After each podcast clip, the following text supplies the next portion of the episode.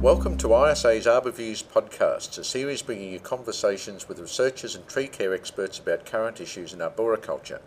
For this edition, our guest is Sarah Mincey. Sarah is a doctoral candidate at Indiana University's School of Public and Environmental Affairs, and her research focuses on the applications of lessons learned from rural community forests to urban forest management.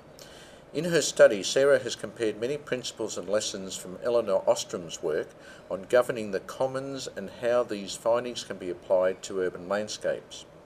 Welcome, Sarah, and can you explain some of the themes or findings from Elinor Ostrom's research that have helped to develop principles of forest commons management? Yes, and thank you so much for having me. Um, I should say at the start that Lin Ostrom has recently won the Nobel Prize in Economics, and we're very excited to have her at Indiana University. And uh, and so talk about the right place at the right time for me to be working and using Right. her research as a foundation for my own research.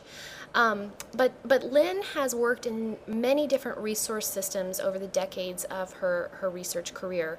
She's worked in irrigation systems, uh, agricultural systems, fisheries, and and forestry, and she's always interested in asking the question what allows communities to sustainably manage resources through collective action?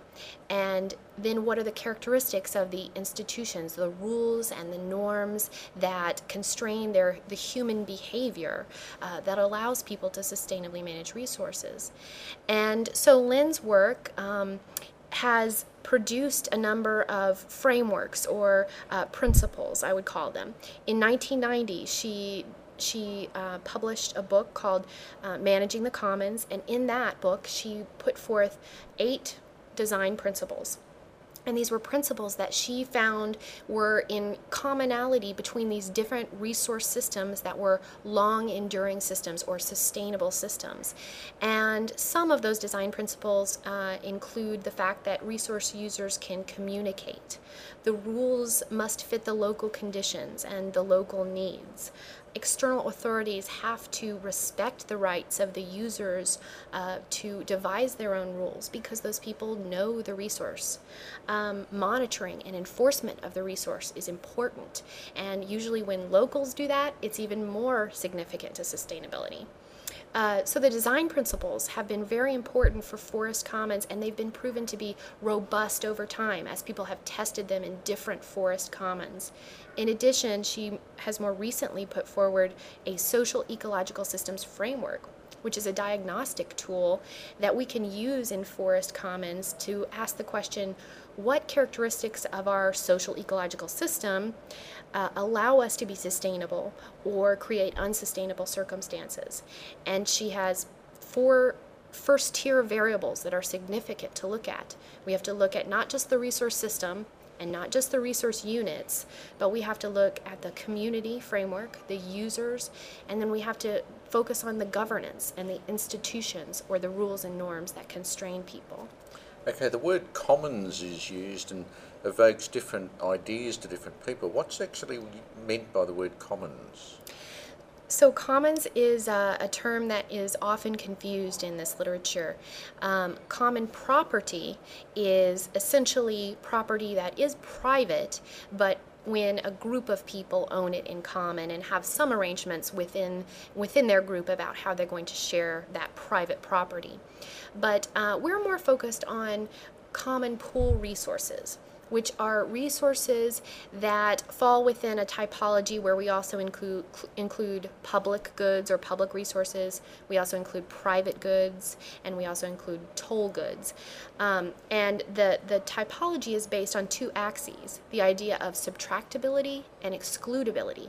And common pool resources are the most vulnerable because they are both highly subtractable, but it's very difficult to exclude people from them. So, for instance, let's think about an orchard. An orchard in in a in a space that doesn't have a fence around it. It's very hard to exclude people from it, especially when they see delicious apples growing on the tree. And then when I go take one of those delicious apples, it's subtracted from another person's use. It's one less apple that another person can have. And in general, all natural resource systems are common pool resources. In managing rural and urban forests, what's some of the similarities and differences that you see? I think some of the similarities we're just beginning to see because what I'm trying to do with my research is test the theory of the design principles in urban forest management. So, so already I think what we see in urban forest management is a focus on partnerships, uh, that's one of the design principles that we have to have nested enterprises in complex resource systems. So we can't just have, uh, for instance, one government controlling that resource. We have to work with local communities as well. And we have to work vertically in this polycentric nature as well as horizontally. So not just with higher or lower, lower governances, but also uh, across cities, city to city, or NGO to NGO. And I think urban forest managers do that very, very well. Um, some of the differences are what I'm really interested in, and I think that they're the challenges to managing urban forests sustainably. For instance, in rural community forestry, we often see, particularly in the indigenous communities, um, but also here in, in, in you know, first world nations where forests are used for timber management, there is a direct market for that timber or for indigenous communities in third world nations, there's a direct market in that it meets their basic needs, maybe for fuel wood. But in urban forest systems, the salience, the dependence on the resource is not as clear cut.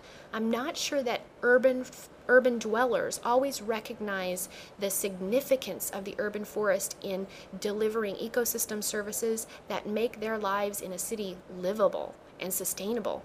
And without that recognition of dependence on urban trees for creating the oxygen that we breathe um, and, the, and the livable environments, then we that's a weakness in the ability of uh, community to collectively act to sustain the resource. And are we beginning to see some findings of this research applied to urban forestry and development planning? Well, that's what I'm trying to do with some of my research. I'm working um, with the city government in Bloomington and with neighborhood associations in Bloomington, Indiana, where Indiana University is. And some of my research is taking place there. And uh, so it's interesting. We're working with neighborhood associations who have a history of collective action in other realms. Um, for instance, they, they might act um, as a homeowners association to maintain property in similar fashions, right?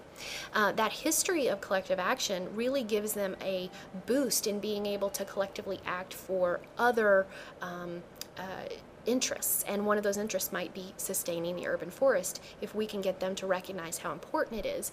And by working with the city government and helping them to recognize the importance of working with neighborhood associations, that education uh, of the community and uh, just a source of direct labor, in fact, for planting trees along streetscapes and in private yards, that is a cycle that we're trying to build on. So it's working with the community, working with the city government and doing research at the same time. So I do see some of those principles uh, being applied in, in my own research and working with the city government that, that I'm working with. And I'm sure there's a, a lot more cases uh, that I could talk about. Um, do you think that this uh, methodology has been more successful being applied to rural forest management as distinct from urban forestry? Is there some uh, success? Um, so has rural forest management been more successful than urban yes. forest management in general? Well, I, I think that's a difficult question to answer. It depends on the context. I think what, what we've learned from Ostrom's research through these different um, resource systems is that what we tend to see is when there's a, a history of collective action in a community, that helps a community act, whether they're rural or urban. Um, when, when we meet these institutional design principles that she's put forth, when uh, when external authorities respect the rights of the community, when there's monitoring and enforcement, when the boundaries are clear, when the resource users can communicate, these characteristics, whether we're in a rural or urban environment, it doesn't matter. Those lead to effective um, governance and collective action, which leads to sustainable resources. And the fact that she's worked in irrigation systems, where we're working across rural and urban environments often, uh, proves that, that it works in both locations. And in fact, she even applied some of these principles to uh, police power in the city of Indianapolis and found that collective action was actually very effective in monitoring and enforcing laws like police. Okay, and what are some of the areas of further study in social and ecological systems that will affect the way we plan and manage urban landscapes and forestry?